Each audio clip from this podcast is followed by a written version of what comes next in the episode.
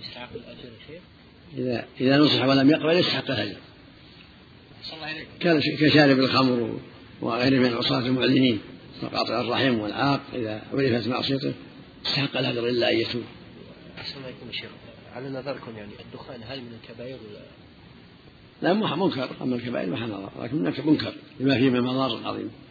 أحسن الله إليك هل تقبل شهادة أحد الزوجين للآخر؟ لا لا ما يقبل والصبيان على الصبيان أحسن الله محل نظر محل محل اجتهاد القضاة المروءة المطلوبة بالشهادة مثلا من الأخوان. المقصود يكون عدل بس هذا المحل يكون عدل معروف بالاستقامة. لكن لو مثلا إنه مثلا ناكل في الشارع أو إنه مثلا إذا كان في بلدهم أو يمثل أو شيء. إذا كان عندهم سوء إذا كان في بلدهم ما هم بيخالفون ما يتحرجون ما في ذلك. هو مستنكر وعن عمر بن الخطاب رضي الله عنه أنه خطب فقال إن أناسا إن أناسا كانوا يؤخذ يؤخذون بالوحي في عهد رسول الله في عهد رسول الله صلى الله عليه وسلم وإن الوحي قد انقطع. وإنما نأخذكم الآن بما ظهر لنا من أعمالكم. رواه البخاري. وعن أبي بكرة رضي الله عنه عن النبي صلى الله عليه وسلم أنه عد شهادة الزور في أكبر الكبائر. متفق عليه في حديث طويل.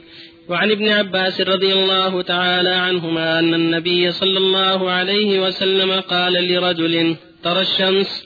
قال نعم. قال على مثلها فاشهد أو دع.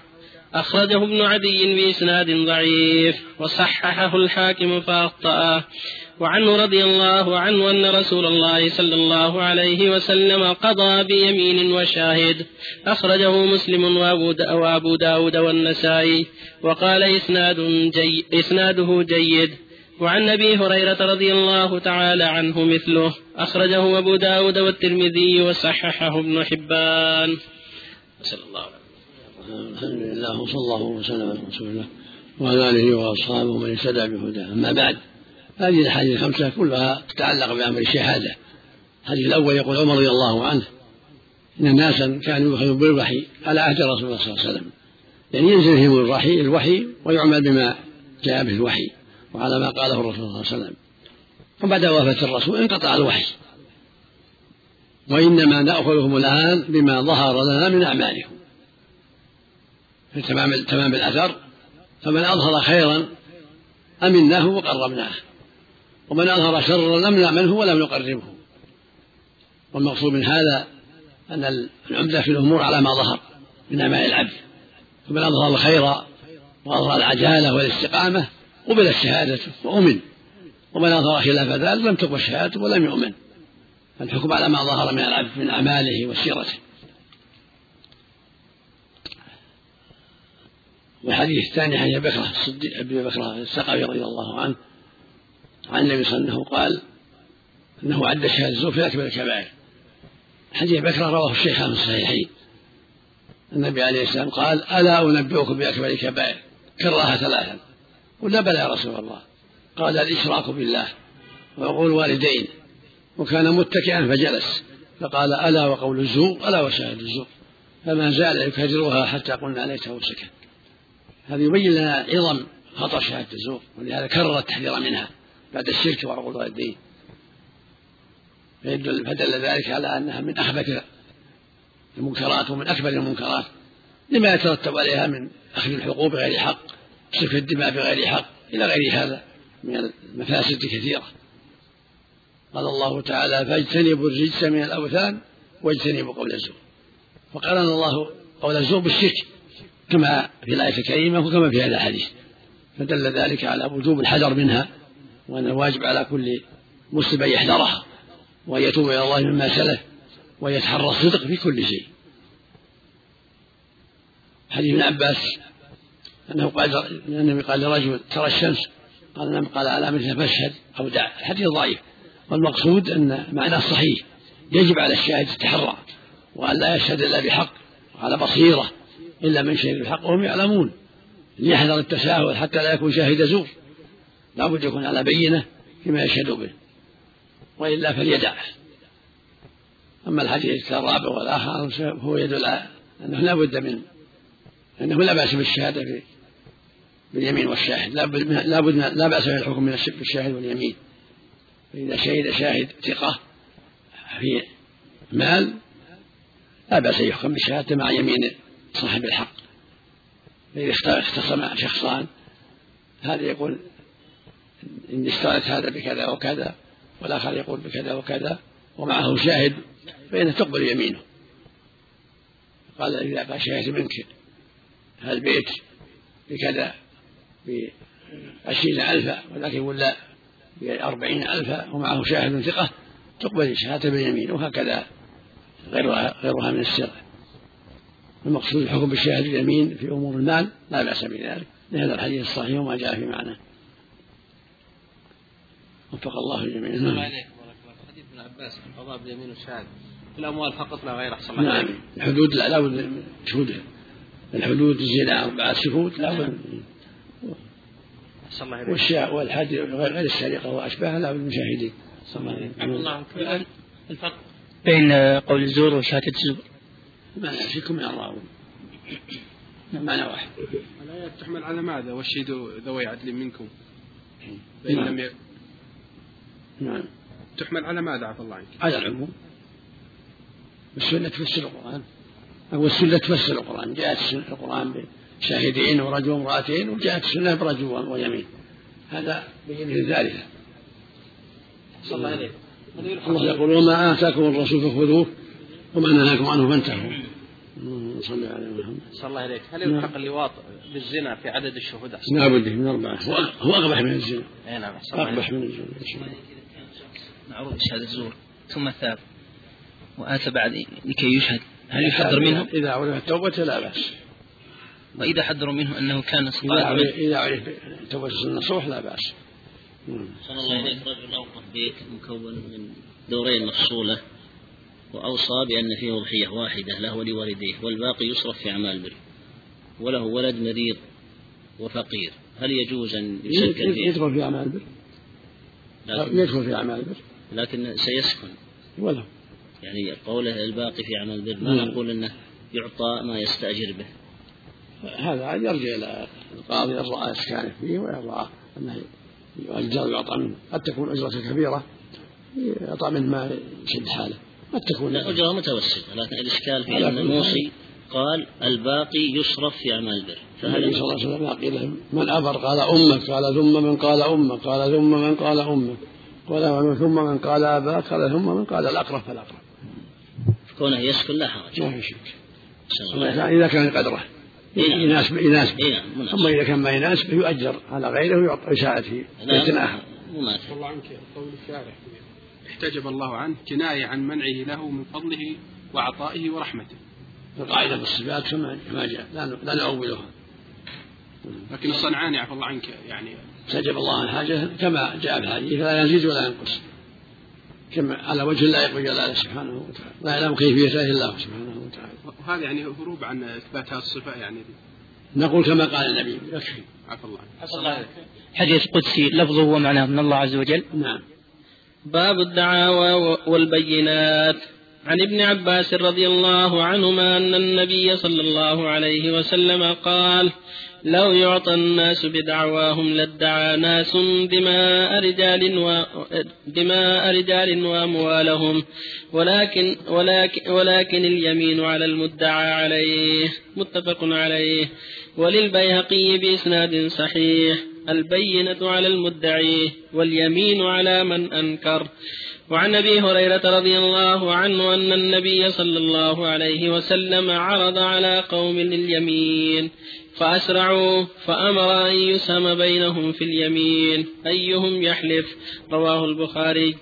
وعن أبي أمامة الحارثي رضي الله تعالى عنه أن رسول الله صلى الله عليه وسلم قال من اقتطع حق امرئ مسلم بيمينه فقد أوجب الله له النار وحرم عليه الجنة فقال له رجل وإن كان شيئا يسيرا يا رسول الله؟ قال وإن كان قضيبا من أراك. رواه مسلم. وعن الأشعث بن قيس رضي الله تعالى عنه أن رسول الله صلى الله عليه وسلم قال من حلف على يمين يقتطع بها مال امرئ مسلم هو فيها فاجر. لقي الله وهو عليه غضبان. متفق عليه. الحمد لله. صلى الله وسلم على رسول الله وعلى آله وأصحابه ومن اهتدى بهداه. أما بعد هذه هذه كلها تتعلق بالدعاوى والبينات. الشرع المطهر بين أحكام الدعوى وكيف يحكم القاضي بين الخصوم.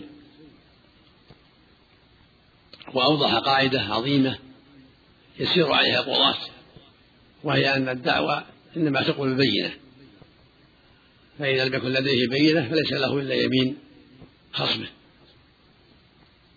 ولهذا قال لا يعطى الناس بدعواهم لادعى الناس من جماع رجال وأموالهم ولكن اليمين على المدعى عليه.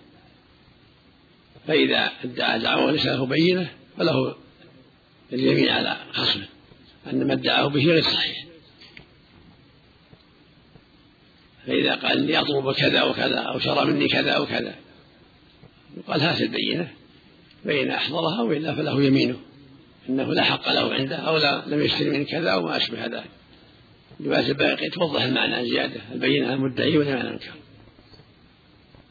وهكذا حديث الأشياء. فإن في روايته أنه قال له شاهدك أو يمينه؟ فقال الأشعث يا رسول الله إذا يحلف ولا يبالي. فقال من حلف على يمين صبر. وفيها كاذب لقي الله وعليه غلبان حديث أبي أمامة من اقتطع حقا من رسوله فقد أوجب الله له النار وحرمه الجنة. قال يا وإن كان شيء يسيرا قال وإن كان قضيا من الأرض هذا يفيد الحذر من المال الفاجرة وأن خطرها عظيم. فإذا كان عنده حق فلا يستقل. عدم وجود البينة عند صاحب الحق. فإن صاحب الحق قد يتساهل ولا يشهد أو قد يموت شهوده فلا يجوز الإنسان أن يجهد الحق وهو يعلم أنه حق ولو ما عن صاحبه شهود. يجب أن يعتني بالحق. لأن الله جل وعلا أوجب على العباد أداء الحقوق وعدم الظلم. فالذي يجحد الحق وهو يعلم أنه عنده حق يكون ظالما ولا يجوز أن يستغل عدم وجود بينة عند المدعي. الحديث الثاني أن النبي صلى الله على قوم اليمين فأسهموا فأسرعوا كل واحد يريد أن يحلف. فأمر يسهم بينهم يقرأ بينهم أيهم يحلف. هذا في صورة حق يكفيه يكفيه يمين واحد منهم فإذا أسرعوا يسهم بينهم يقرأ بينهم حتى يتقدم بيمين من من تخرج له القرعة في اليمين. وهذا يحتاج إلى تأمل فإن اليمين إن كانت إن كانوا مدعى عليه كل واحد يحتاج إلى يمين حتى ينفي ما ادعي به هذا ينظر يتأمل في أسباب القضية يراجع أسباب القضية إن شاء الله في الدرس الآتي. نعم. البينة في الشاهد فقط وإنما أن البينة في كل ما يبين إذا عند عدم البينة عند عدم الشهود إذا وجد ما يبين الحق أخذ به. البينة كل ما أبان الحق. إذا وجد ما يدل على ثبوت الحق أخذ به. الله عنك ذكر أشياء تلزم الشخص المدعى عليه باليمين يا شيخ. نعم. هل مجرد الدعوة؟ يعني إذا ادعى شخص على آخر بدعوة وليس له بينة. هل تلزم خصمه بأنه يحلف؟ نعم. بس مجرد إذا دعوة. إذا طلب ذلك. إذا طلب مدعي ذلك. أما إن سمح فلا يلزم.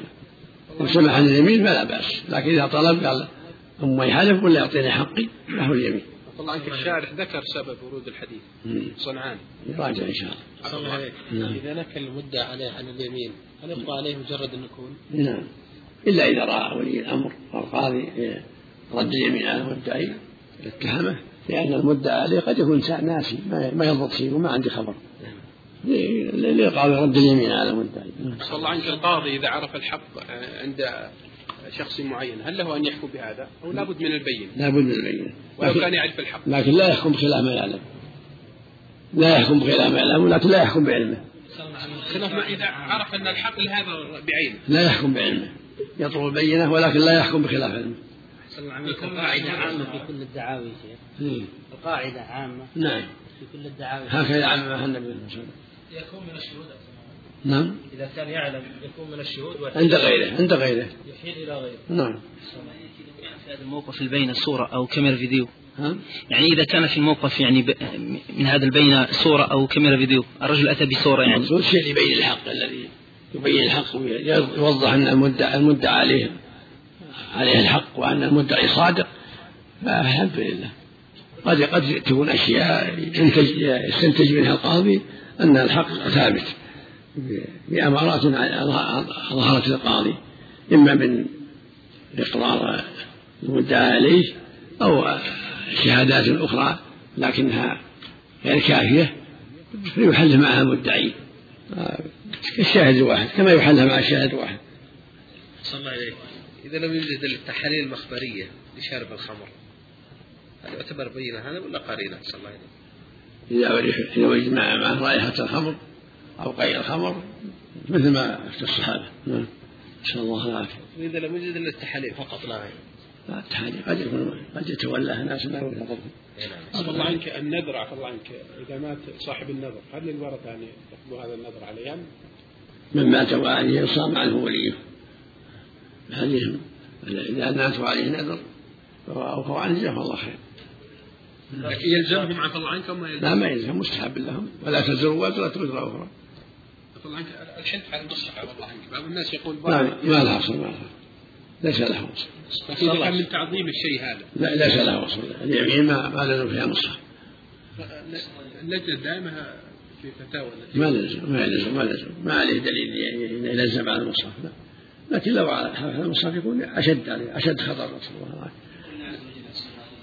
العافية على الظالمين الظلم هنا ما المقصود به؟ الظلم إذا أطلق المشركين. الشرك. والكافرون هم الظالمون. نعم. إذا أطلق الظلم فهو الشرك نسأل الله. لأن أعظم الظلم. لا يقصد به ظلم الإنسان لنفسه؟ لا أطلق لا يطلق بالشرك ولا تحسبن الله غنى ما هو الظالمون. والكافرون هم الظالمون. لا تظن إلا ما ينفع فإن فعلت فإنك إذا من الظالمين والمعاصي ظلم لكن أعظم الظلم الشرك. وفي هذه الآية أحسن الله عليك وفي هذه الآية إيه. لعنة الله على الظالمين. ألا لعنة الله على الظالمين؟ يخشى يخشى أن يعمهم يخشى أن يعم العصاة لكن الأصل هو الكفر. قصة شريك وعلي. هل صحيح؟ عفى الله عنك. نعم. لما اشتكى علي عند شريح أن اليهودي سرق درعة. هل هذه صحيحة عفى الله. عنك؟ يحتاج يحتاج مراجعة. ما ما يحضر سند هذا. صلى الله عليه الحديث الذي رواه. علي غضبان. هذا لشدة الأمر. من باب وعيده من باب الوعيد والتحذير مثل سائر المعاصي. وعن نبي موسى رضي الله تعالى عنه أن رجلين اقتسما في دابة وليس لواحد منه بينة فقضى بها رسول الله صلى الله عليه وسلم بينهما نصفين. رواه أحمد وأبو داود والنسائي وهذا لفظه وقال إسناده جيد. وعن جابر رضي الله عنه أن رسول الله صلى الله عليه وسلم قال من حلف على منبري هذا بيمين ناثمة تبوأ مقعده من النار. رواه أحمد وأبو داود والنسائي وصححه ابن حبان. وعن أبي هريرة رضي الله تعالى عنه قال قال رسول الله صلى الله عليه وسلم ثلاثة لا يكلم لا يكلمهم الله يوم القيامة ولا ينظر إليهم ولا يزكيهم ولهم عذاب أليم. رجل على فضل ماء بالفلاة يمنعه من ابن السبيل.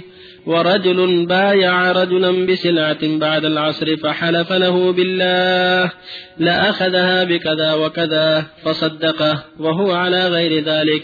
ورجل بايع إماما لا يبايعه إلا للدنيا فإن أعطاه منها وفى وإن لم يعطه منها لم يفه. متفق عليه. بالله التوفيق. الحمد لله وصلى الله وسلم على آله وأصحابه ومن اهتدى بهم. أما بعد هذا حديث ابن موسى فيه الدلالة على أن الخصمين أو أكثر إذا اختصموا في عين وليس لهم بينة تقسم بينهم. لم يدعيها من هي في يده. إذا كانت في أيديهما أو في يد شخص لا يدعيها فإنها تقسم بينهم. إذا كان لا بينة لهما فإنها تقسم بينهم. فإن تشاحوا فإنه يحلف من من يقرأ بينهم الحلف ويستحق كما تقدم في حديث هريرة. إن حرني على قوم اليومين فأسرعوا فأمر أن يسهم بينهم أيهم يحلف. فإذا استحوا كل واحد يقول أنا أنا أنا هي عين مالي وأستحقها فإنهم يقرأ بينهم فيحلف من يريد